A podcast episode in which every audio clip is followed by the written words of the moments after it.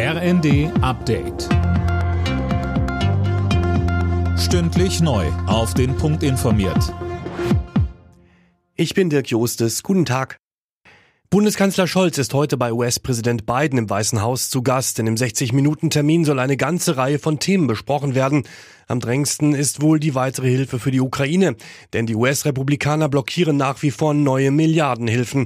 Der Chef der Münchner Sicherheitskonferenz Christoph Heusgen sagt im ZDF. Wir sehen, dass Trump von außen hinein regiert und versucht, der Regierung sehr viel Steine in den Weg zu geben. Auf der anderen Seite heißt es für uns Europäer, dass wir das, was wir schon seit einiger Zeit wissen, nämlich dass wir auch im Hinblick auf europäische Sicherheit auf eigenen Füßen stehen müssen. Russlands Präsident Putin hat einen Angriff seines Landes auf Polen oder Lettland ausgeschlossen. Daran habe man kein Interesse, so Putin in einem Interview mit dem rechten US-Moderator Tucker Carlson. Carlson ist Trump-Anhänger und bekannt dafür, Verschwörungstheorien zu verbreiten. Immer wieder kritisiert er die US-Hilfe für die Ukraine. Die deutsche Tourismusbranche hat sich nahezu komplett von der Corona-Krise erholt. Das zeigen aktuelle Zahlen des Statistischen Bundesamtes. Anne Brauer mit den Einzelheiten.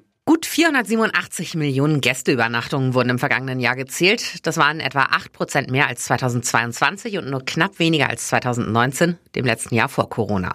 Gerade auch im Sommer kamen die Touristen wieder an die beliebten Ferienorte. Im Mai und September wurden Rekorde bei den Übernachtungen aufgestellt. Einen Boom gab es vor allem bei den Campingplätzen.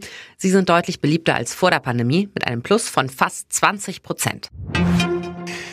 Die Deutschen haben im vergangenen Jahr knapp 5 Milliarden Euro gespendet, etwa 700 Millionen Euro weniger als im Vorjahr. Das hat der Deutsche Spendenrat bekannt gegeben. Am meisten spendet nach wie vor die Generation Ü60. Alle Nachrichten auf rnd.de